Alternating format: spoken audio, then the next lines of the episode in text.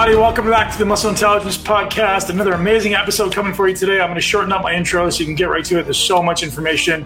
Get out your pen and paper because you want to take notes on how to live your longest life. We're digging into epigenetics, we're digging into peptides and all the best practices you need to be implementing right now to extend your life. And, and, whether you're predisposed genetically to obesity or diabetes or heart disease or really any of the conventional um, illnesses, today's guest, Ryan Smith, joins me to explain it all. And he's going to decode it all. There's a lot of complex terms. So you may want to slow down the listening speed, listen to it maybe one or two times, and uh, definitely take out a pen and paper because there's a lot of action items he hands us to be able to apply to our life right now. Today's podcast is brought to you by Bubs my favorite, my only MCT powder that goes into my coffee every single day, sometimes goes into my pre workout shake.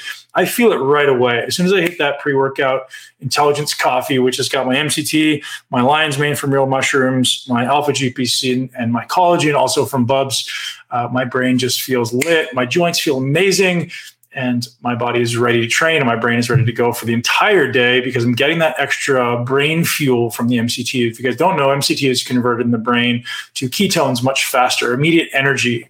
So it's a, a very powerful way to start your day or pre workout. Head over to bubsnaturals.com and use the code MUSCLE to get hooked up with a massive discount of 20%. And thank you so much to Bubs for continuing to sponsor us. It's literally, I feel so blessed to have these incredible companies with incredible missions behind them. It's not just a great product, they're also giving a percentage of every sale to charity uh, so they can give back. And uh, what an amazing way to live. And I hope all of you are having an amazing day and living your greatest life and thriving through the stress. Keep your head high. Enjoy the podcast. Listen straight through to the end and always share with at least one person you know and love. Head over to Bell bubsnaturals.com. Use the code MUSCLE to get hooked up. We are live with Ryan Smith. Ryan, thank you so much for joining us again. And as I said, I want to uh, start right off and, and uh, talk about peptides. Everyone knows who you are. You've been a guest twice on the show in the past. Uh, the absolute best explanation of peptides, certainly an incredible bio, um, chemical explanation. And uh, one, um, you know, thank you for being here. Too, I, I, realize the scope of the world right now is incredibly challenging, uh, and I'd love to just get into how people can ultimately leverage your wisdom to improve their life. So, uh, one, thank you for being here, and uh, let's let's get right to it. Yeah, yeah, happy to be here and uh, happy to, to discuss some of the changes and, and try and update people as best we can. Yeah, so last time you were here, we spoke a lot about Tailor Made and a lot about the incredible products that were being produced and available to the public, and a lot has changed. And the I'll let you just I'll let you just bring us up to date. Yeah, absolutely. You know, it, it's a, a, lot of legal and technical jargon. So I'll apologize ahead of time for some of that. And, and if anyone has further questions, they can always reach out to me. Um, but but really, unfortunately, some big changes happened in the peptide space in the beginning of 2020. And you know, in, in addition to everything else that went wrong in 2020, uh, the FDA started to get much much more restrictive about the things that can and cannot be compounded in a 503A compounding environment. Um, really, one of the first changes to manifest, which I'm sure many of your listeners will probably be aware of. Um, is that the definition of biologics changed. Um, and so that was one of the first big hits that, that sort of took away, uh, I would say, patients' availability of things like HCG, um, things like tesamorelin, things like GLP 1s like liraglutide or Victoza or sem- semaglutide or some of those other GLP 1s. And so w- the reason that those got sort of taken away is because by law, compounding pharmacies are not allowed to work with biologic medications. Um, and, and typically, biologic medications have, have meant something that has been derived from some type of animal animal source. Um, and so, you know, using recombinant, uh, you know, bacteria vectors to express, you know, proteins or by doing, uh, you know, antibody production in some type of animal or, or something along those lines. Those have traditionally been classified as a biologic. But um, in, in really late 2019, uh, in a spending bill, they actually changed the definition of a biologic. So in a, you know, an 1800 page spending bill, uh, the definition then changed to any amino acid sequence that was over 40 amino acids, uh, even if it had been chemically synthesized. And so, as a result, anything over 40 amino acids uh, essentially is no longer available from a majority of compounding pharmacies um, due to that that logistical change. And so, uh, the things we mentioned, the HCG, uh, the tesamorelin, the, which is 44 amino acids, the GLP ones, which are you know uh, varying in length, all of those essentially now have disappeared and are only available as commercial brands such as Egrifta for the tesamorelin or the Victoza for the liraglutide, um, or, or several versions of HCG Which have now been sort of a commercially available generic. Um, but unfortunately, you know, the, there's been a big demand, and compounding pharmacies were meeting that demand, and so things like HCG um, have have no longer been available, or they've been much much more expensive as they've essentially the, the commercial supply has just dwindled incredibly. And so that was a big change that happened on really March 23rd of 2020. Um, this one of the other secondary changes was uh, sort of as it related to tailor-made compounding. Um, tailor-made compounding was sort of uh, uh, issued a warning letter for the FDA for for doing anything which was not an FDA approved ingredient or a constituent of an FDA approved ingredient. Um, and so, in regards to that, uh, that means that things like obviously BPC, Selank, uh, some of the mitochondrial peptides, most of the peptides uh, essentially were unable to be compounded in a 503A environment. Um, and so, so they hit they hit Tailor Made first, um, just because they're probably the biggest name in, in peptides and had the biggest sort of product catalog. But with that being said, you're starting to see it sort of trickle down to a lot of other pharmacies. And so, while some of these products might be available now from some pharmacies, I, I would say it's a high likelihood that over the next couple of, of months to a year, uh, m- the majority of these pharmacies will stop producing this product after some regulatory conversations with with entities like the FDA or the state pharmacy boards. Um, and so, if anyone wants to look at that uh, actual legislation, it's called the 503A bulk drug substance list, which sort of governs what can and cannot be included in, in these pharmaceutical preparations. Did, did, they give an articulation as to why they would change the definition of the biologics? That's kind of part one of the question. Yeah, let's just roll that. Yeah, so so uh, the the answer is the short answer is no. Um, you know, this was uh, essentially um, sort of an overnight decision in a spinning bill that you know was put forth by legislators who don't necessarily have you know a, a, lot of that science background. I think that the the idea with reclassifying a lot of the biologics was that they wanted to make biologics easier to manufacture in this in this sort of space, as a lot of the biologic medications are one of the fastest areas of, of, of medicine that's growing, um, and, and so so I think that the the they've always wanted to sort of um, reevaluate how biologics were handled. Um, but this particular definition of what constitutes a, a, a, biologic was probably something that didn't have a lot of, I would say, uh, um, uh, as much sort of uh, FDA guidance or, or sort of academic guidance, and more right. was just included by the legislators. Yeah, crazy. So does it seem like, I mean, this is obviously a, an opinionated thing, but does it seem like it was just a financial play, like the pharmaceutical companies wanted to make the money and didn't want to disperse it? You know, I never want to seem like a conspiracy theorist in that regard, but with that being said, uh, you can you can even just take HCG as a good example. I, I would have, have postulated probably eighty percent of the the U.S. supply of HCG was coming from compounding pharmacies, um, used as a way to sort of supplement hormone replacement therapy. Obviously, mm-hmm. um, some people you know doing it for for weight loss as well, mm-hmm. and then um, you know a lot, some people are doing it for, for fertility. Um, and so so you know if you can imagine that market, that's a huge market. Um, and, and, with now compounding pharmacies unable to do it anymore, uh, there's definitely a financial benefit for some of those commercial manufacturers. And so um, I, it's hard to overlook uh, probably the impact that it's had to some of those commercial manufacturers. Um, uh, but but I honestly think that um, the the that change was probably due to some of the money involved with those products. But I think that the 503A bulk drug substance list was probably more motivated about restricting compounding pharmacies and, and, and some of uh, what they are able to do. Do you think that's because they actually have an altruistic desire to like keep people safe, or is it just like we just want to regulate and be controlled? Because I get the the Wild West kind of mm-hmm. way that it seemed the compounding pharmacies were. You don't like half the times I would get my testosterone compounded by a pharmacy wouldn't work. My testosterone be in the toilet. Sometimes I get it, it would be amazing. And so like the the fluctuation in quality was real. Definitely, and I, think that that uh, you know compounding pharmacies for for several years, uh, really since 2013 with the New England compounding incident, have had a, a bad reputation uh, for lack of quality control and and and sort of uh, uh, some of the health uh, sort of side effects associated with variations in the manufacturing process. And so I, I definitely think that was a motivating factor. Um, however, you know, I think that, that my argument for it would be you know more to to control the actual processes and procedure, and then less so about what can and cannot be done. Because I think that what ends up happening is you take a lot of um, a, a, lot of I would say uh, of the power out of the physician's hands to make the appropriate clinical decision, um, and and and vice versa. You're also uh, essentially driving some people to to uh, sort of unauthorized supplies, which is a big problem in the peptide market already, with a lot of these sort of uh, research chemical companies uh, being the predominant source for a lot of people in this regard. Um, and and you know uh, and so so I think that there there are probably better ways to have managed that that particular thing, especially given that uh, the peptides have, have been uh, such a fast growing area of medicine, um, and, and, their need has been clinically demonstrated. I would say by by a large number of patients and a large number of physicians. I, I would have liked to have seen something more like that um, rather than restricting compounding pharmacies outright. But but I but I can completely understand the rationale for for for why they they did that thing.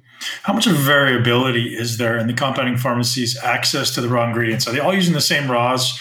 Or like so is the variability coming within the raw or is it coming in the the production processes it's hard to say. I mean, uh, you know, it would all depend on, on the pharmacy's protocol and procedures. But uh, you know, for especially for things like the newer peptides, uh, the number of manufacturers who can provide the bulk API or the active pharmaceutical ingredient um, is is very very few. Uh, you know, is and so so generally, I would say the most of these uh, pharmacies are getting supply from the same uh, wholesale manufacturers, um, and and generally, I would say that that's probably less likely um, to be the the area of fluctuation, and it's probably more compounding practices, um, and then uh, and also sort of the stability and, and, and the documentation that most pharmacies should have for everything that they compound. Yeah, so that would be then the biggest difference between someone like a Tailor Made and some other, you know, whomever uh, compounding pharmacy. It's just like the the diligence and adherence to process to make sure you're getting through with the highest quality thing. Absolutely, and and, uh, and and I would encourage you know consumers to really stick up for themselves on that behalf, and and to read into a little bit more or ask questions directly to the pharmacy. Um, but but yeah, you know, absolutely, and I think it's important to note here that I'm no longer affiliated with Tailor Made Compounding. Um, you know, I, I, still think that they do a great job at what they do, um, but but my day to day business is, is not as much with them anymore. Um, yeah. Into some of these changes, which is why we're here, and we're here to talk about something different than peptides. But I thought I couldn't waste the opportunity to get to the peptide guy himself. So uh, epigenetics is your new area of focus, and you've left Tailor Made to join TruDiagnostics. Tell me about that. Yeah, absolutely. So you know, one of the one of the other you know uh, uh, really big questions about a lot of these peptides is what is their long term impact? Right? What is their, their clinical impact? Because I, I, know that for many of these peptides, uh, we've always seen an immediate effect. Um, you know, take BPC for instance, where people have been using that for you know pain reduction or healing, and and I think that we have you know. M- hundreds of case studies showing that we've seen improvement in patient symptoms. But uh, you know, in terms of objective data, what biomarkers do you get? Do you take blood-based biomarkers for inflammation? Do, you know, what do you measure, um, and how do you sort of show objectively that these measurements are changing with treatment? Um, that's always been a big limitation with a lot of these peptides because they're so new in the clinical literature. And so, um, you know, I've always been sort of paying attention to to new ways we can sort of uh, uh, show some of the benefit of some of these products. And uh, you know, for years I've tracked this this idea of epigenetic biologic aging. Um, it really happened in 2013, uh, where two clocks were published, and, and, these clocks were pretty cool, but not yet, I would say, clinically applicable. They were just scientific, uh, you know, uh, interesting, clever methods. Uh, and you know, th- what they were able to do is take a bit of your blood, look at epigenetic methylation, which we can go into uh, a little bit later. But by looking at the the epigenetics, the changes above the genome sequence, uh, they were able to correlate that highly to age. Um, actually more highly correlated to age than they would have anticipated, maybe even something that might be causing the aging process. Um, and, and, so these clocks were first created, and, and really they were put to use in things like uh, forensics to see how old someone might be at a crime scene um, if they've left their DNA, or uh, they were even using it for refugees to see if they were eligible for asylum if they were minors or adults. Um, you know, because oftentimes that, that that is not clear from whenever you're fleeing a country and have, have poor documentation. Um, and so they were they were used uh, in, in, in a society level relatively immediately, um, but their their impact into clinical medicine took a little bit of time as they started to, to link some of these aging associated uh, measurements or this idea of biological age to different health related outcomes. And really, in in 2019, in September of 2019, there was really a hallmark study published, which was sort of a proof of concept study, um, which was the TRIIM trial, T R I I M, um, which which stands for essentially thymic rejuvenation uh, and, and immunorestoration and insulin mitigation. So um, the thought process there was uh, would they be able to use three products, DHEA, growth hormone, uh, and metformin, um, to first off regenerate the thymus um, and then have some type of effect on this biological age metric. Um, and in that study, there were only nine patients, but uh, over the course of one and a half years, they were able to document a two and a half year age reversal in the majority of those patients. Um, so very much proof of concept, very very much small scale. But they, what they were able to essentially do was was show as a proof of concept you can reverse the aging process um, from a molecular objective basis. Um, and and the impact that, that that had on me was, I would say, sort of phenomenal because I started thinking, hey, you know, all of these products we know are helping immediately, and also probably having a long term impact. We can essentially validate now objectively. And and one of the interesting things about these metrics is it's not just about biological age, but they have concrete mathematical links to health outcomes. And by looking at those objective links to health outcomes, you can also demonstrate that reversing or changing this metric could also reverse or change the links and predisposition to those diseases. And so instead of having to do a 40 year placebo controlled follow up study uh, to see how it's affecting people in the future, you can really get an instantaneous look at how some of these, these products can affect this aging rate and then therefore affect the risk of disease. And, and that for me was incredibly exciting. Um, and, and so I started to research a little bit more. And, and as I did, I, I got more and more excited about the field of, of methylation and methylation diagnostics um, and, and thought that this was probably a better fit for uh, what I wanted to do for the rest of my life. Very cool, man. So let's talk about methylation. I don't I don't assume that the general population has any idea. Maybe they've heard the word, maybe they know they need to take methylated B vitamins, but they don't actually know what the process is. I'd love to have you just break it down. Yeah, definitely. And I think that that, you know, in the integrative space, people who are preventative and functional minded, I think that whenever they hear methylation, that is definitely what they think about. They think about methylated B vitamins like methylfolate or methylcobalamin and, and having, you know, uh, uh, uh, I would say MTHFR variants, which might predispose them to higher levels of homocysteine, which is associated with cardiac related uh, you know, uh, disadvantages. Um, and so that is not necessarily what we're talking about, although it is linked, because what we're actually talking about is the expression of what is transcribed from your DNA. Um, and, and, so, uh, you know, the way that I usually like to describe that is by saying, you know, every cell in our body has the exact same DNA. If we were to take a skin cell versus your heart cell, we would see that same baseline DNA sequence. Um, however, if we were to look at the epigenetic changes, changes. So uh, essentially, the two major epigenetic changes are going to be um, acetylation and, and methylation. Um, and, and really, methylation is usually found in the promoter regions of genes, and it essentially turns off uh, the gene's activity. Uh, whereas acetylation will tend to open up these histones, which sort of bind your DNA and make uh, it more able to be transcribed. And so, um, this is what sort of gives your the different cells in your body their their phenotype, right? It's why your heart cells behave and look like heart cells. It's why your you know know your your skin cells behave and look like skin cells. It's it's what genes are being expressed to give that its cellular identity. Um, and, and and so uh, that's really exciting because it takes us a little bit further from you know the baseline DNA sequence. I think everyone thought uh, you know when DNA was was you know sort of uh, now going to full full genome sequencing, and everyone thought this will be the way that we solve a lot of these these scientific related questions and problems. Um, and then it was a little bit underwhelming. While they might be able to predict some risk at higher levels, uh, they didn't capture the whole picture. And I think that uh, by looking at the the epigenetics and what is actually transcribed from that DNA, um, you can get a much better picture of what's happening in your body to give those phenotypes, um, particularly as it relates to aging. I think that um, you know uh, for for any of your listeners who've actually read Dr. Sinclair, David Sinclair's uh, uh, book, he, he, often talks about information loss, um, and and I think that's a really good analogy because as we start, uh, you know, as we're born, our epigenetics are perfect, right? What should be uh, methylated is what what shouldn't be is not. So the right genes are turned on and off. But as we sort of live life and, and continue to replicate cells and and face insults from the environment um, and, and face nutritional deficiencies, that regulation of what should be expressed in our genes slowly starts to to lose its shape and, and lose its identity. And so we slowly start to lose information. And what that ha- what happens from that is that you slowly start to have that change the phenotype of the cell. Uh, so the way that the cell should behave is different from the way it currently behaves. Um, and then all of that sort of leads to this progressive loss of function that which, which we categorize as aging. Um, and so i think one of the really interesting things about this uh, epigenetics and, and, and, its relationship to aging um, is that uh, we can really view aging as a disease of sort of information loss of the cell. And, and if we view it like that, then we can sort of say uh, we can make interventions to make that, that epigenetic identity or, or your epigenetic aging process a little slower um, and, and, really prevent that, that degradation and loss of function that occurs with age. Um, and, and as it relates to age, age is the number one um, risk factor for almost all chronic disease. So Alzheimer's, Parkinson's, cardiovascular disease, diabetes, all of those things have age as the number one risk factor. Um, but but with phenotypic variation, you know, uh, everyone knows an 80 year old that looks like a 60 year old, and everyone knows a 60 year old that looks like an 80 year old. And, and so this is a more accurate measurement to sort of see what your body, how your body is aging, and then mitigating that risk factor of aging um, and treating aging as a disease. That's really exciting. So we can actually do practice real preventative, real personalized medicine. That's an amazing explanation. I've ever heard it said like that before. Thank you. Um, so, are you guys pretty positive in your accuracy of the measurement of methylation? So, like, last time you and I spoke, you're like, man, we have this advanced method of testing. You sent me a kit.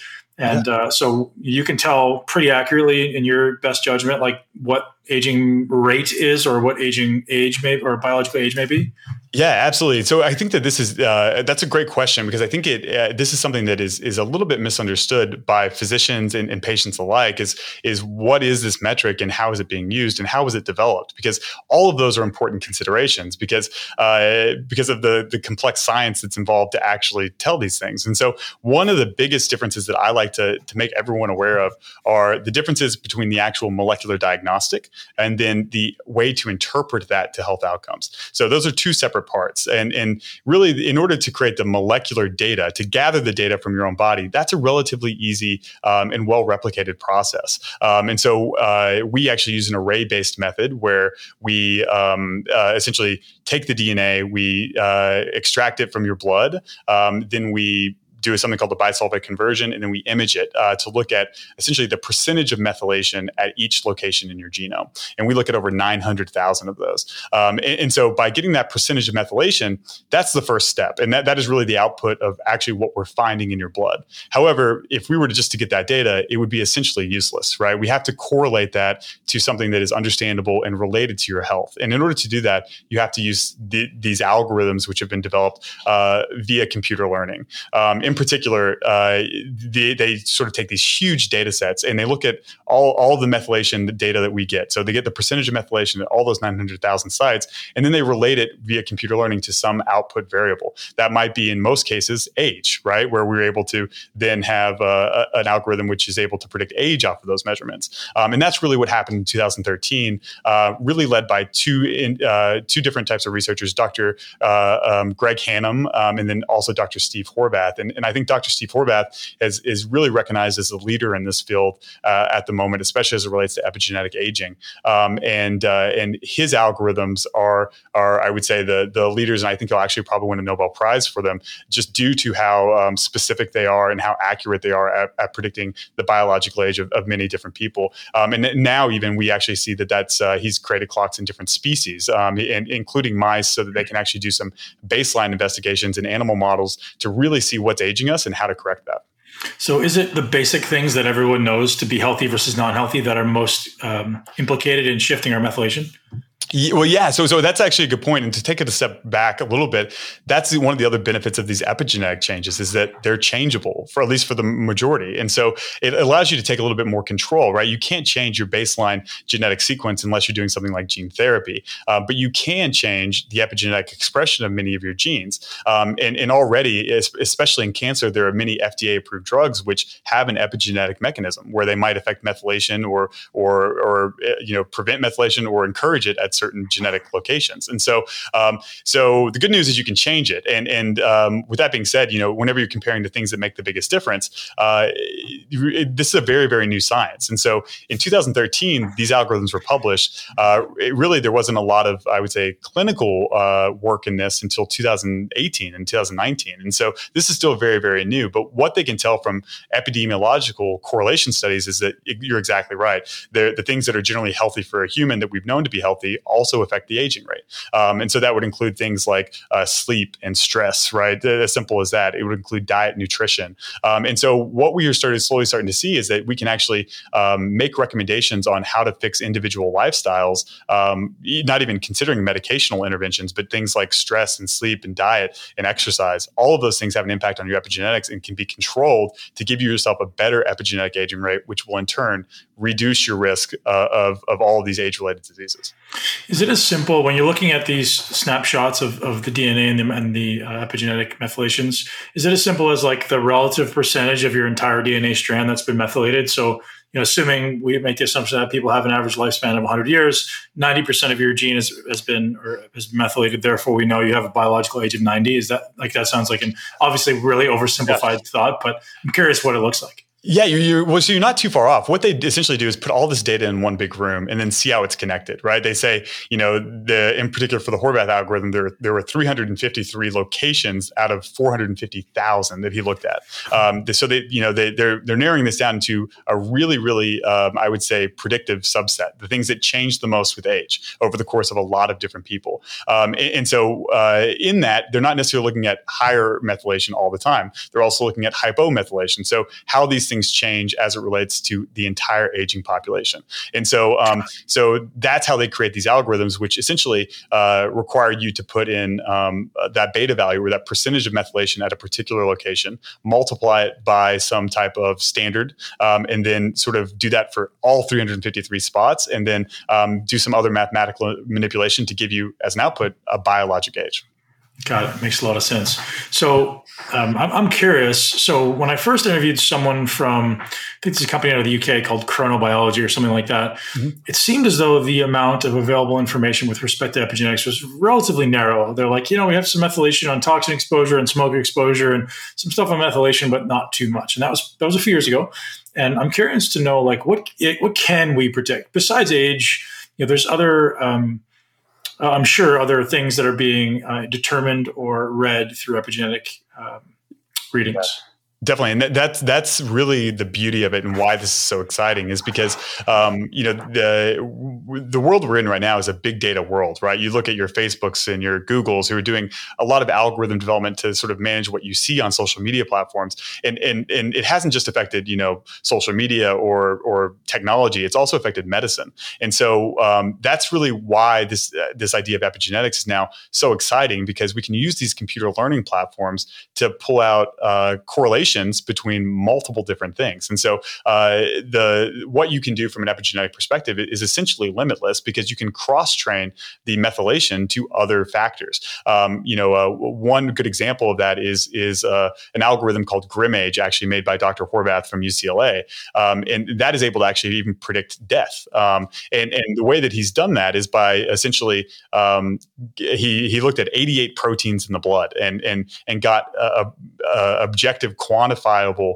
values of those methyl those those proteins along with age. Um, and then with that, was able to pull out essentially seven proteins which were the most highly correlated to age. Um, and and actually, with now this methylation measurement, he can predict uh, in that algorithm. You actually predict the sort of the the quantity of those proteins in the blood. Um, and, and, so what this allows us to do is to really apply this to every type of medicine. Um, all we need is essentially the covariates uh, that you want to look at. So let's just say we want to be able to predict Alzheimer's. We need an Alzheimer's population. We need a non-Alzheimer's population and people who are progressing towards Alzheimer's and see look at the methylation change as it relates to the blood.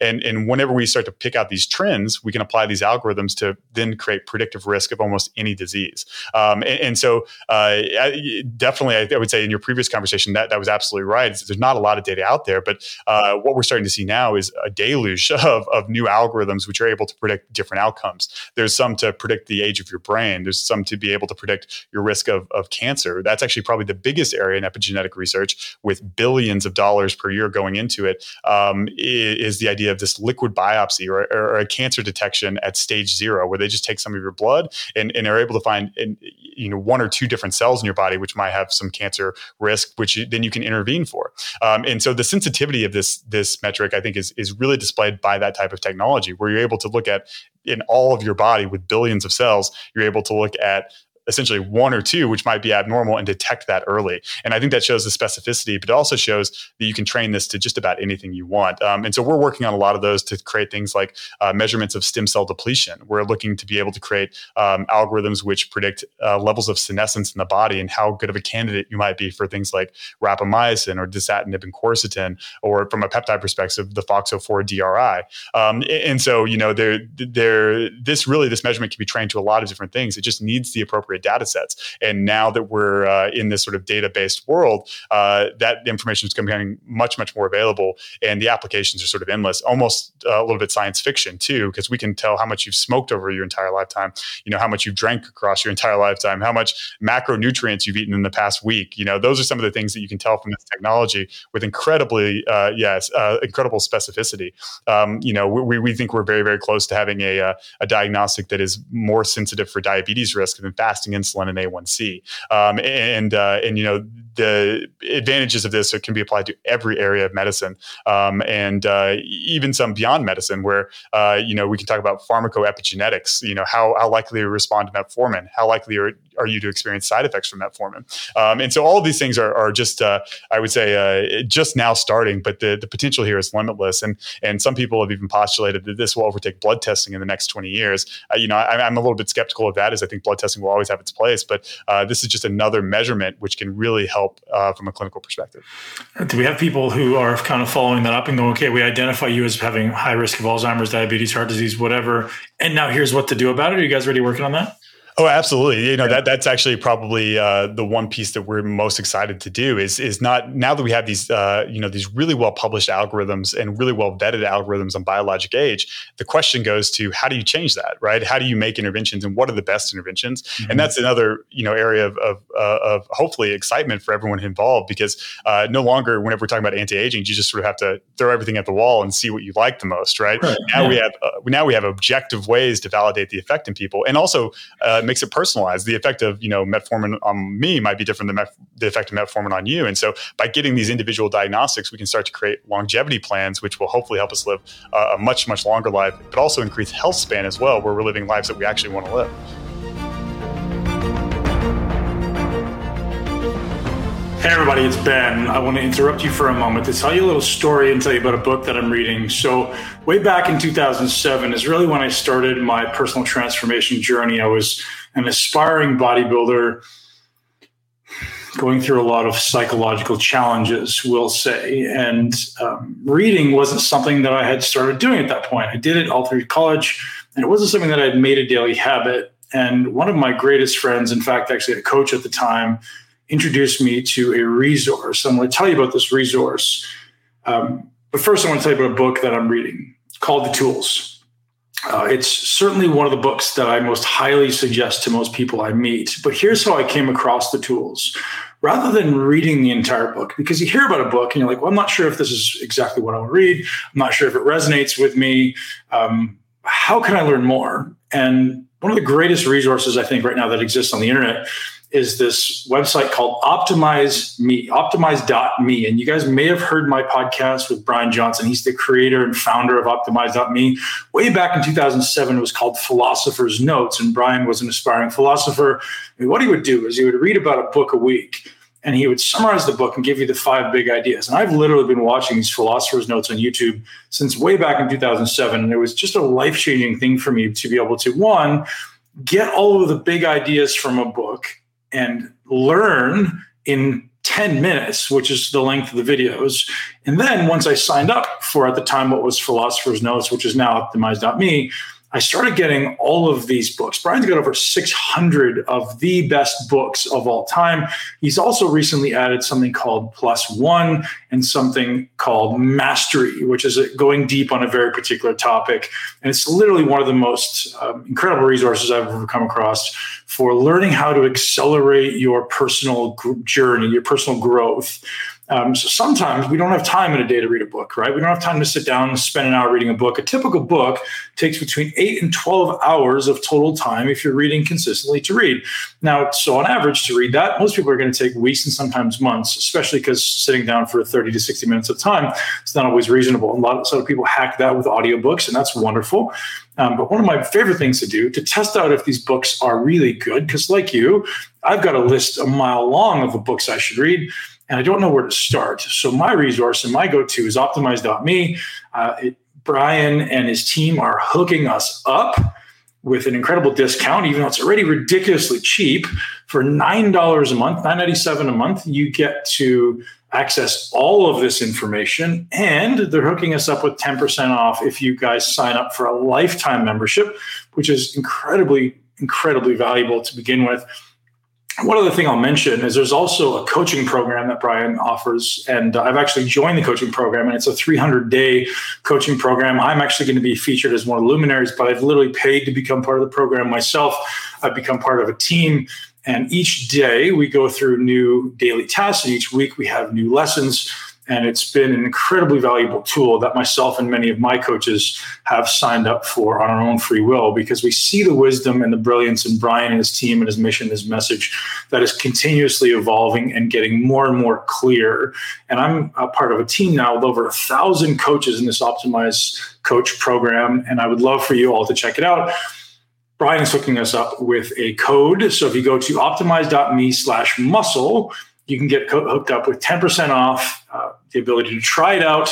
Uh, I know you're going to love it. I know you're going to use it. It's so easy. I've actually made a commitment to doing two a week, two books a week, and, and literally, so it's a 10 minute video or or MP3, a six page PDF or you can obviously um, just go through and kind of search which ones you want. So uh, it's an incredible, valuable resource, and I hope you guys will all take advantage of this incredible limited time opportunity to jump in there and join me and thousands and thousands of other people as we optimize our life and become the greatest version of ourselves, and ultimately gather all of this wisdom in less time. And Brian's mission is to combine ancient wisdom with modern science. And I think isn't that so beautiful and really in parallel with what we do here at Muscle Intelligence. Head over to optimize.me slash muscle, use the code muscle10, and I'll let you guys back to this episode.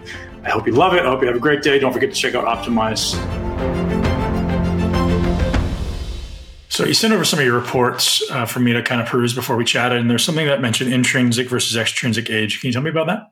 Yeah, so that's a it's a complicated subject, but a very very important one because of two reasons. One is that the uh, intrinsic and extrinsic age capture different things, um, and and beyond that, they're related to different risk factors. Um, in particular, extrinsic age is much much more predictive of premature death, for instance. Um, and and then alternatively, the treatments for each are also different. Um, and so we know that they're important from uh, from first off predicting risk, and second off how we actually make changes to that risk. Um, but to describe sort of the example of each, uh, I, I, like to go into one important caveat of a lot of this testing, which is that the cells you're actually testing are incredibly important. Um, you know, a lot of people offer these this type of epigenetic test in saliva, uh, which we are, are highly against because all of these algorithms have been created and validated off of blood. You know, if we were to take a sample of your your brain tissue, for instance, um, and, and run run the exact same algorithm as we did on your blood, we would get much, much lower ages as the, the brain tends to age at a much lower rate. If we were to take your breast tissue, we'd actually see higher ages because your breast tissue ages at a higher rate. And so the tissue we're actually testing is incredibly important. And every type of cell is going to have a different epigenetic profile, which is no, probably one of the biggest limitations of epigenetics um, is that it's all cell specific. So if we're wanting to get data about how your liver is functioning, we really need a biopsy of your liver. Um, unless, unless we can cross train the liver changes to your blood changes, right? And, and then then we can sort of use the blood as a measurement. But but by far, blood is is the the intended uh, I should say the the most validated source of, of this DNA. And so the the problem though with blood is that the majority of the cells we actually get DNA from in your blood are lymphocyte cells. So these are your immune cells, right? Your B cells, your T cells, your natural killer cells. Um, and and one of the, the, unfortunate things that happens as we age is that our immune systems get worse, right? It's the same reason that that uh, you know older people are the first in line for the COVID vaccine, um, or they're more recommended to get the flu vaccine every year. As their immune system gets worse with age. Um, and one of the reasons is that the cells in the blood change with age. Um, and, and, so we, we have sort of, you know, more natural killer cells, but they're less effective. We have less naive T cells. We have more senescent T cells. And so uh, what we're actually measuring in the blood also changes with age. Um, and that can be a big problem if you don't control for it. Um, and so, so simply put, the, the intrinsic age controls for that change in immune cells over age. It makes sure that that's factored out of the equation and gives us really the pure fundamental basis of aging, that, that, that baseline epigenetic aging. Um, whereas the extrinsic age, on the other hand, doesn't control for that uh, over time, and really, as a result, can be a, a, surrogate marker for our immune age or how old your immune system is. Um, and so, so the and as I mentioned, they're each linked to different health outcomes. Extrinsic, that, that immune system age, is much much more highly correlated to death, which makes sense because we've always known that T cells um, have a high link to premature death. Um, and so, so those are the sort of the difference between each, but also the treatments associated with each are, are vastly different. Um, you know, from a nutritional perspective, we know that eating more chicken is much more likely to change your intrinsic aging rate. Where we know that things like diet and and uh, I should say exercise and, and fish consumption and, and and moderate drinking of alcohol are more likely to change your extrinsic aging rate. Um, and, and circling back to that that first trial I mentioned, the the the TRIIM trial, which showed that 2.5 year reduction in age over the course of 1.5 years. That's the reason that, that they sort of almost designed the protocols because what they were doing with the growth hormone was actually regenerating the thymus, and by regenerating the thymus, they could improve the immune system. And so what that was, was the dose on that, Ryan? Just kind of tangent. What was the dose in the growth hormone? So I, I will have to look it up uh, for you. I think it was something like uh, 0.05 milligrams per kilogram. I think, um, but I'll have to double check on that. And so I don't know from an IU perspective, which is how most people are dosing it. Um, yeah. But uh, but they were also doing 50 milligrams of DHEA and 500 milligrams of the uh, metformin. Um, and so that was the protocol. But they were essentially all the time. Is that something you personally implement all the time?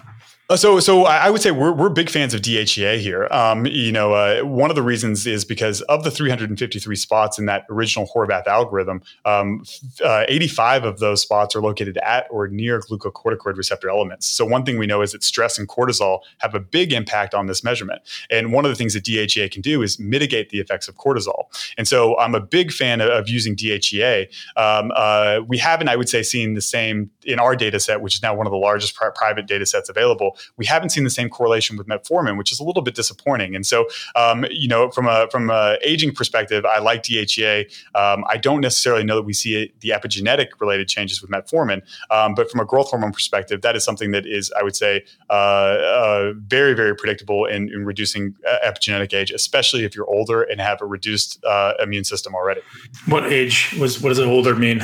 So generally over 55 uh, would be uh, would be that subset. But but with that being said, we're also seeing seeing reductions in younger individuals as well with people on growth hormone secretagogues like the CJC, the tesamorelin or the, the yeah. Um, and uh, as well as growth hormone itself. So um, again, one of the one of those forms you sent over spoke a lot about triglycerides with respect to the ABCG one mm-hmm. um, genes. I'd love to just have you go down the path of like what are, what are you seeing with respect to triglycerides, and even maybe uh, getting into. You spoke a little bit about diabetes.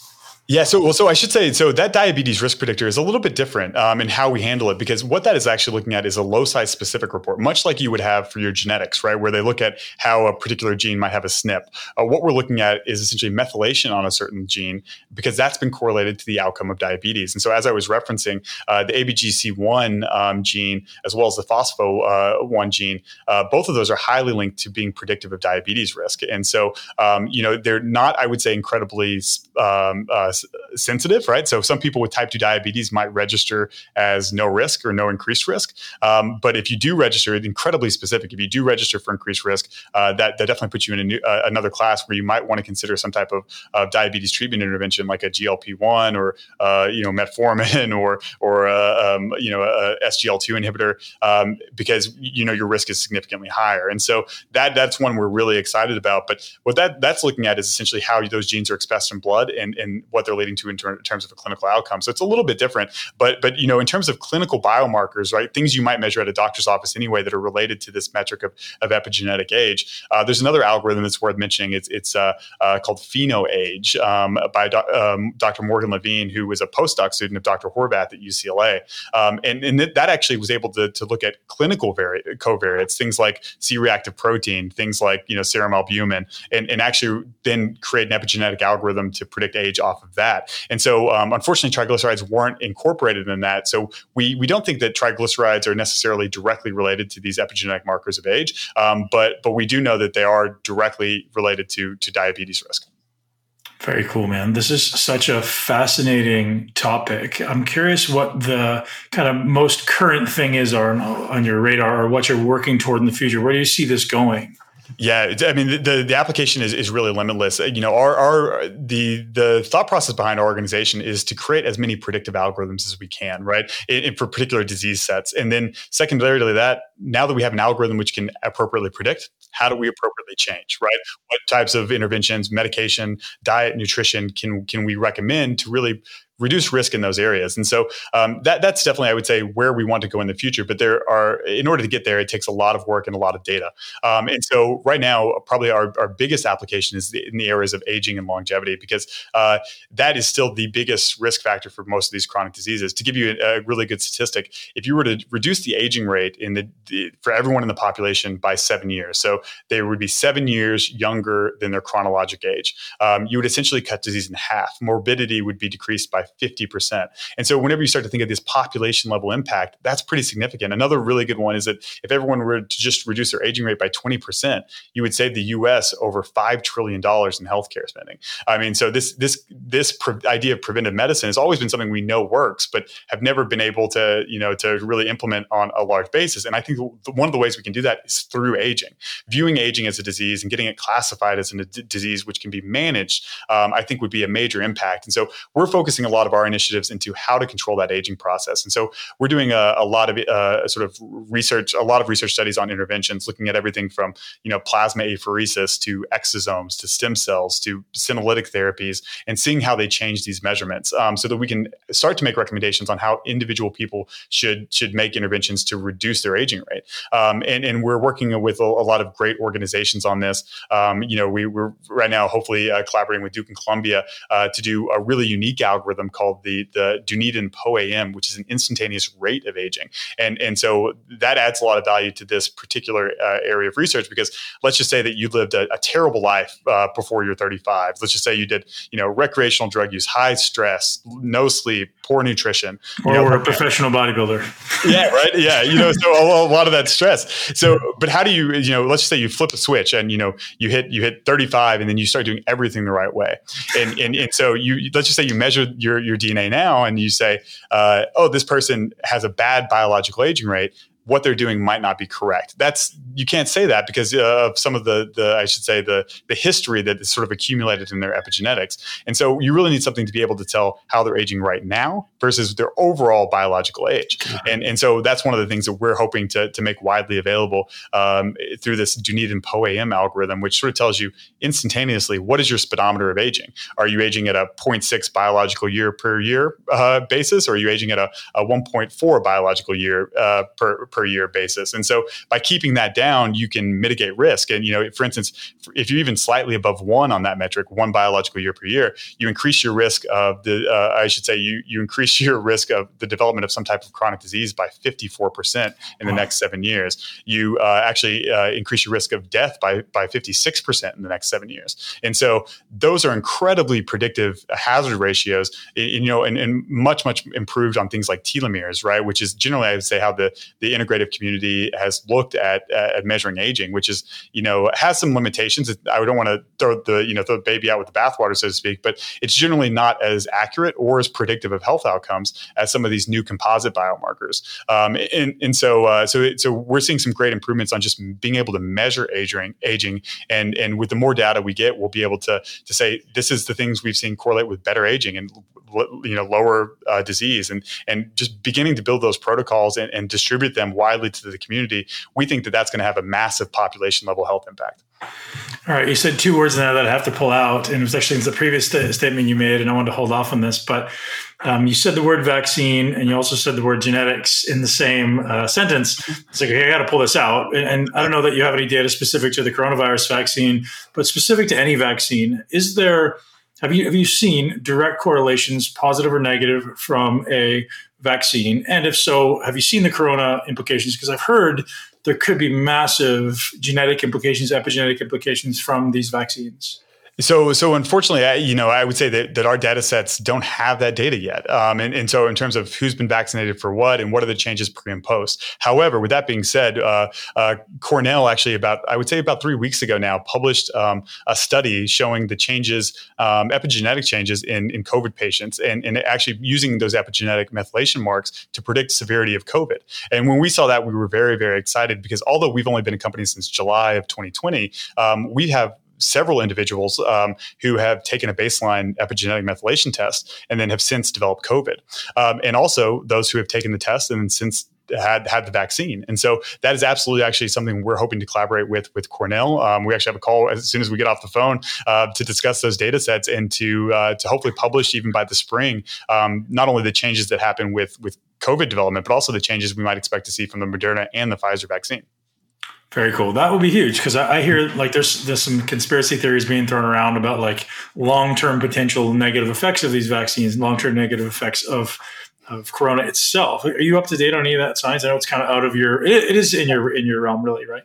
Yeah, you know, definitely. You know, I try and stay up as up to date as possible because you know the physicians that we're working with uh, have to be up to date as well, and, and being yeah. able to help guide them uh, uh, is definitely you know a, um, a, benefit. And so, with that being said, yeah, the the sort of the uh, the long hauler syndrome or the the uh, that they call with COVID or sort of these post uh, um, sort of these inflammatory sequences that continue to develop after a COVID infection um, are definitely a huge topic of research, not just in epigenetics, but in in most of the multiome. So trans transcriptomics and proteomics and, and all of these things, looking at how to mitigate those effects. Um, you know, I, in terms of their actual clinical impact and, and how to change clinical protocols and procedures. I don't think we're there yet in terms of knowing enough information, but but there's no doubt we know that, that they have some effect. And you know, as we relates to the new type of vaccine, this mRNA that based vaccine, uh, I think that that skepticism is, is definitely healthy um, in you know in, in, approaching any new technology. Um, and and so uh, so hopefully we'll be able to to add to that um, by uh,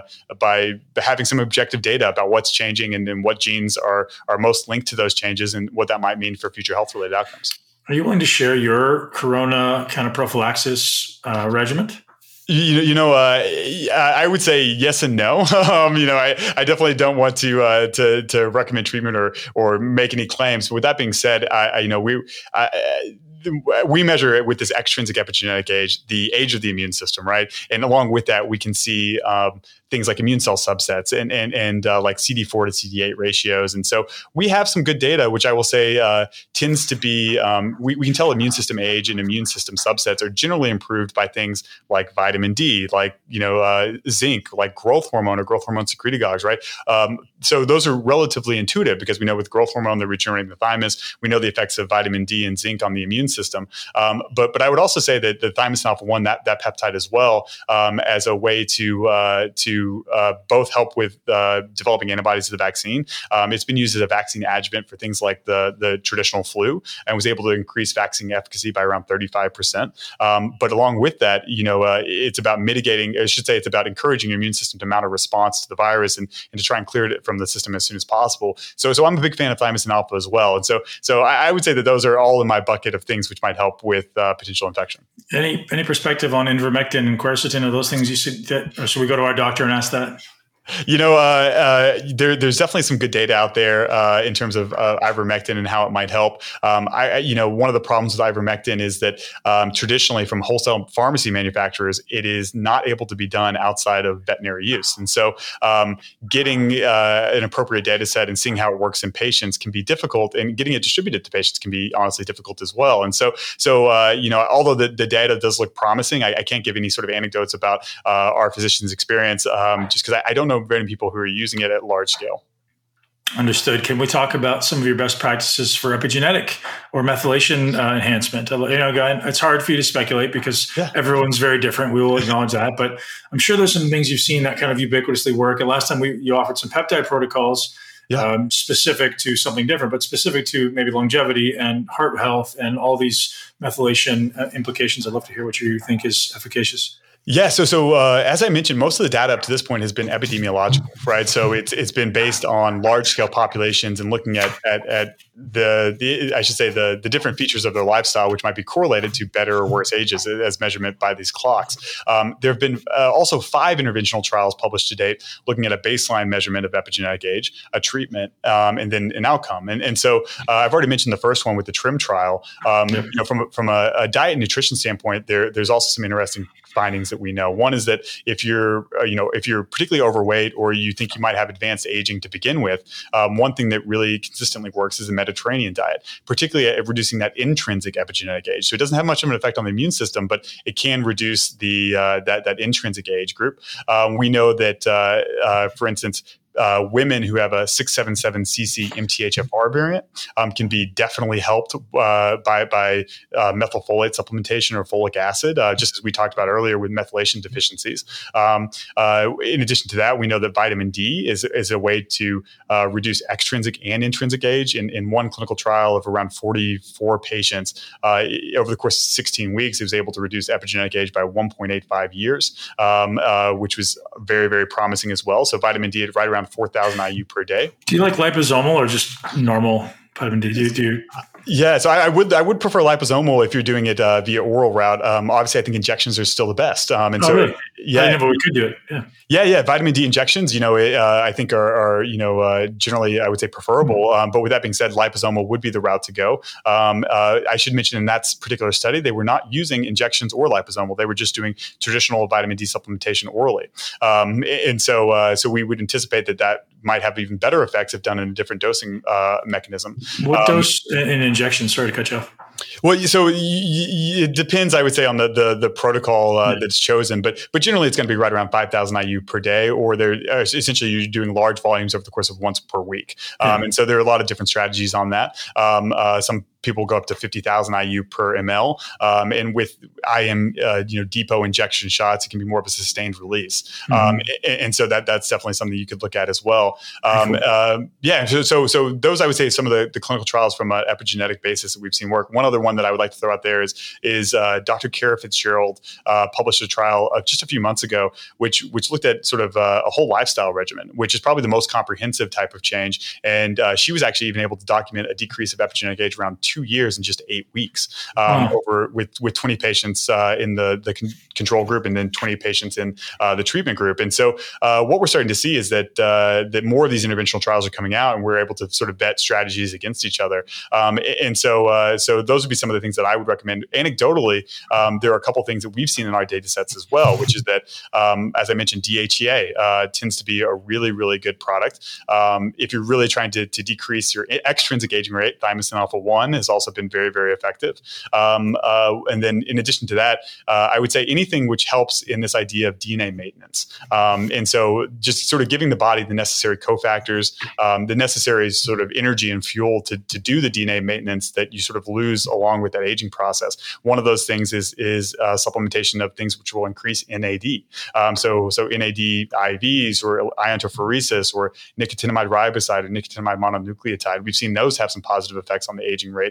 Um, um, and, and so I'm, I'm, I'm, a big fan of, of recommending those as well. Um, and hopefully soon we'll have really good data on things like plasma apheresis or plasma exchange, where you can actually filter out albumin uh, for some regenerative effects. Those have been really well described by um, uh, the Conboys from Stanford. Um, uh, we're hoping to, to back that up. Uh, we've seen in animals that it significantly reduces epigenetic age, hoping to validate that in humans as well. Um, and and uh, and so those are some of the, the, big things that I would say right now that we know for certain to really positively positively impact that epigenetic aging rate. Um, and then I can't speak enough about stress, as I already mentioned earlier. Uh, stress and cortisol have a big impact as well. Um, as far as oral supplementation of NAD, have you seen good data that with that? Like I always kind of, I'm always on the fence about it. It's so expensive, and I feel I hear always hear conflicting opinions. Yeah, so so uh, NAD itself, even sublingual or uh, you know any type of method for for oral use, I would not recommend. Um, I, I, just don't think there's any data to substantiate the bioavailability of NAD. Um, with that being said, um, I, the nicotinamide riboside and the NMN, those those oral precursors, um, I would say that there's still a lot of um, conflicting, uh, I would say, uh, standpoints from there. You know, a lot of people think that the nicotinamide riboside is better because um, there are no uh, cellular transport mechanisms for NMN. But Dr. Sinclair published, uh, you know, a study called in 2019, the exclusive NMN transporter, where he describes an NMN transporter, and and so that you know, it's hard to say what's better from uh, an oral supplementation standpoint, the nicotinamide riboside or the nicotinamide mononucleotide, um, just because the data doesn't really exists. Getting uh, getting intracellular concentrations of NAD is difficult, and getting NAD metabolome studies is uh, you know only recently available. And so uh, so I would say that uh, from an epigenetic perspective, we have not yet seen a major difference between either method of supplementation. Uh, they both seem to have positive effects, but we're hoping to do some studies with Chronomics um, on the nicotinamide riboside and, and compare that with things like IVs in order to get an idea of, of how much is actually you know getting into your cell and what's the ideal amount. So is an IV the way to go? You know, I, I, would say at the moment, uh, if you can do an IV, you should. Obviously, it has some restrictions as well because you know they're not as you know you can't do it on a sort of a daily basis. Um, you know, it. it Why not? Uh, well, I should say you could, but usually it's a long trip. Um, you know, it takes a couple hours. It's going to be expensive, and uh, and oftentimes comes with a lot of side effects. And so, um, so you know, if, IV is definitely the way to go. But but generally, I would say the NMN is probably the second uh, my my second recommendation, only because uh, it is is more accessible. Um, you know, uh, Chromadex in particular, Chromadex and another company, uh, Elysium, uh, sort of are have competitive, um, uh, I would say, claim to the the nicotinamide riboside, and, and really mm-hmm. are the only two companies doing it. Uh, whereas the nicotinamide mononucleotide, the NMN, is much more widely available from a lot of different suppliers, and as a result, that's generally the reason we'd recommend it. Yeah, are you a fan of ketone esters? Like I know uh, there's yeah, I'll, just, I'll just throw that out there and let you Siri go with it. Yeah, well, you know, um, I, yes and no. I think uh, yes, I, I, think that uh, um, big fan of ketone esters, but in terms of biomarkers uh, to measure in terms of seeing their effect, I, am not sure. I, am not sure that there there's anything to measure. But anecdotally, I think we definitely see good results in the patients we've worked with. Very cool.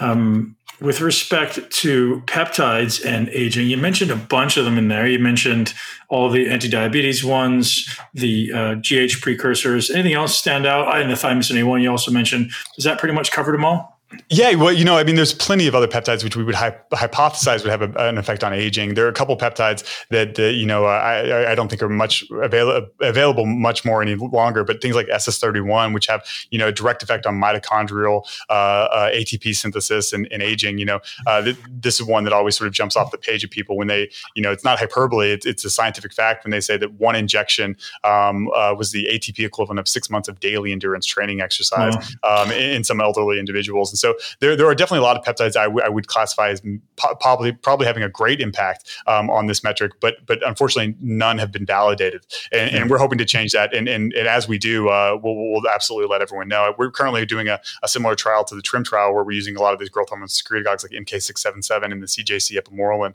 um, along with uh, metformin and DHEA to sort of see can those be comparable and, and to what degree.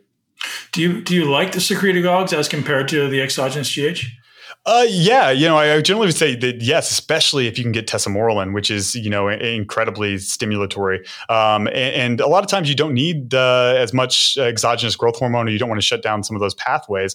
Um, you know, the thymus doesn't just have growth hormone receptors or or IGF one receptors; it also has growth hormone releasing hormone receptors, which would be something like sermorelin or or uh, or the CJC. And so, with that being said, I think that uh, definitely using some of those could could be very very helpful. Very cool. So when someone sends in their TruDiagnostic test, they're getting an extensive report of all this stuff. Yeah, absolutely. You know, the, I should say from a direct consumer basis, we're we're rather limited on what we can do. Um, the majority of these reports come through physicians, and so um, so uh, I would generally recommend trying to go through a physician if possible because you unlock a lot more relevant information. Um, and and so that would that would definitely be my recommendation. But with that being said, even as a direct consumer, you can you can learn your biological age, you can learn your intrinsic and extrinsic age, um, and uh, and you can still learn a lot of great insights. Um, or and we could even you know even refer you to another practitioner who's specialized in some of these treatments and protocols in, in case you're interested. And so you get all these information. Um, and, and, and one of the big things about our platform is it's also built for the future. Um, you know, we, we really uh, we believe that you can't just offer a test uh, at this point in stage because of all the new developments. The next two weeks, there's probably going to be another algorithm created which might predict a risk of, of a certain type of, of disease. And so uh, we built our platform to be really sustainable for a long time. Really, you know, hopefully for the next five years to 10 years, uh, we'll continue to issue reports every four weeks based on different um, uh, studies which have come out showing links to different health predispositions, like, for instance, diabetes or obesity, um, or some of those other things where we can uh, essentially take your data and say, you know, if, if your data were to be analyzed in this study, this is how you would rank. Um, and this is sort of the dispositions that they found. And so uh, we, we want to be a, a, sort of a continual resource for all epigenetic methylation, all the studies that come for it, and really how to interpret your body's data um, to, to these health related outcomes. You know, if we just wanted to predict your chronological age, we could very easily do that. Um, but we're not in the business of, you know, forensics or telling you what you already know. We're really interested in how to prevent uh, unnecessary bad health related outcomes. And, and in order to do that, we're trying to build the links between these methylation marks and disease as best as possible. Does your website contain a link with kind of accredited practitioners, or what's the best way for people to get in touch with somebody who's uh, up to date on this stuff? So it doesn't. You know, this is this is still very new for even practitioners. You know, it. Um, you know, most if you were to walk into your doctor's office and ask about epigenetics, the majority would not have no idea clinical mm-hmm. impact. And so, with that being said, we don't necessarily have a database, but uh, uh, I should say a, a, public database. But if you would uh, inquire on our, our, website, we will we'll find out where you're at, and then pro- hopefully direct you to the nearest practitioner. The good yeah. thing about this nowadays is that telemedicine is much more frequent, and being able to find someone who specializes in this is a little bit easier.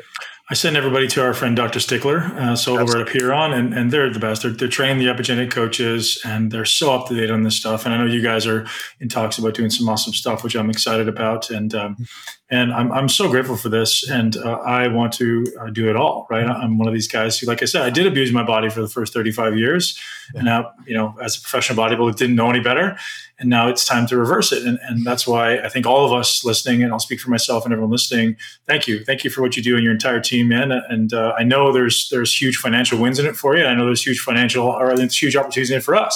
So i think it's beautiful man. Everybody wins yeah, yeah, exactly. You know, the the one thing we try and encourage is is compete with yourself, right? Get a baseline. Don't be, you know, a lot of people are scared to get this metric because they might see that themselves five years older or ten years older, and and and, and my response to that is, who cares, right? You know, right.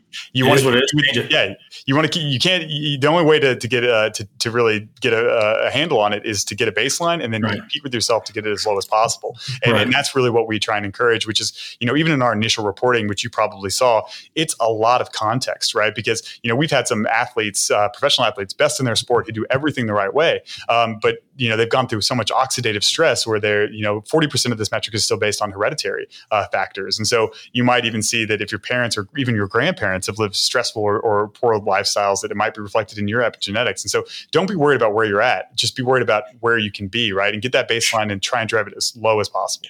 Well, it's the same as someone who's over fat and doesn't want to take their shirt off and take the picture, right? Like, hey, man, you got to start somewhere. Like, the only way to go is up, or we hope, right? Exactly. And, well, and, and now you actually have something that you can objectively look at, right? It doesn't have to be this guessing game of, oh, do I feel better this week, or or am I seeing a result when I step on the scale? You know, it, it's an objective measurement that's that's correlated to how you're aging, right? This is almost the the the uh, peek into how our bodies are actually aging, right? This this fundamental process, and that can tell us a lot. And so so uh, don't be scared. You can't manage what you can't measure. So let's get a measurement and, and try and get it as low as possible. And we'll we'll help you in every way we can. Brian, you're awesome. Thank you so much for being here, man. I truly appreciate your time. Yeah, always a pleasure. Thanks, Ben. That's a wrap, ladies and gents. Thank you so much for tuning into the Muscle Intelligence Podcast. I'm your host, Ben Pakulski. So we talked about a lot of stuff, and I hope you took some notes. And if you didn't, head over to muscleintelligence.com slash podcast. You can get the show notes for this and any one of our podcasts, including links to our sponsors, including links to all the discounts that we offer through all of our amazing show sponsors who make this show possible. Thank you so much to Ryan Smith of TruDiagnostics for being here to impart this wealth on us. You guys, this information is life changing, right? If you're willing to take the stuff we give you on this podcast and apply it to your life, you will change your life and the life of other people. So, don't take this stuff lightly. I think the worst thing in the world is learning information and not applying it, right? And I get the financial restrictions. You can't do everything, but learn what is the biggest limitation for you and go after it. Make it a strength. So if it's your energy, improve it. If it's your sleep, improve it. If it's your strength, improve it. Find those one or two things that are the biggest levers for you. Pull it and improve your life and, and constantly trying to, to improve every aspect, whether that be energy, whether that be relationships, whether that be attitude, whether that be fitness, uh, will only, only, only move you closer to your bliss, move you closer to living your greatest life in body love. Thanks for being here. Thanks again to bobsnaturals.com for always being an amazing supporter of the show. Thank you again to Ryan Smith. Have an amazing day, my friends. Give your greatest life in a body that you absolutely love. And I'll talk to you soon. Thank you so much for tuning in to Muscle Intelligence. If you enjoyed today's episode, please be sure to share it with at least one person you know.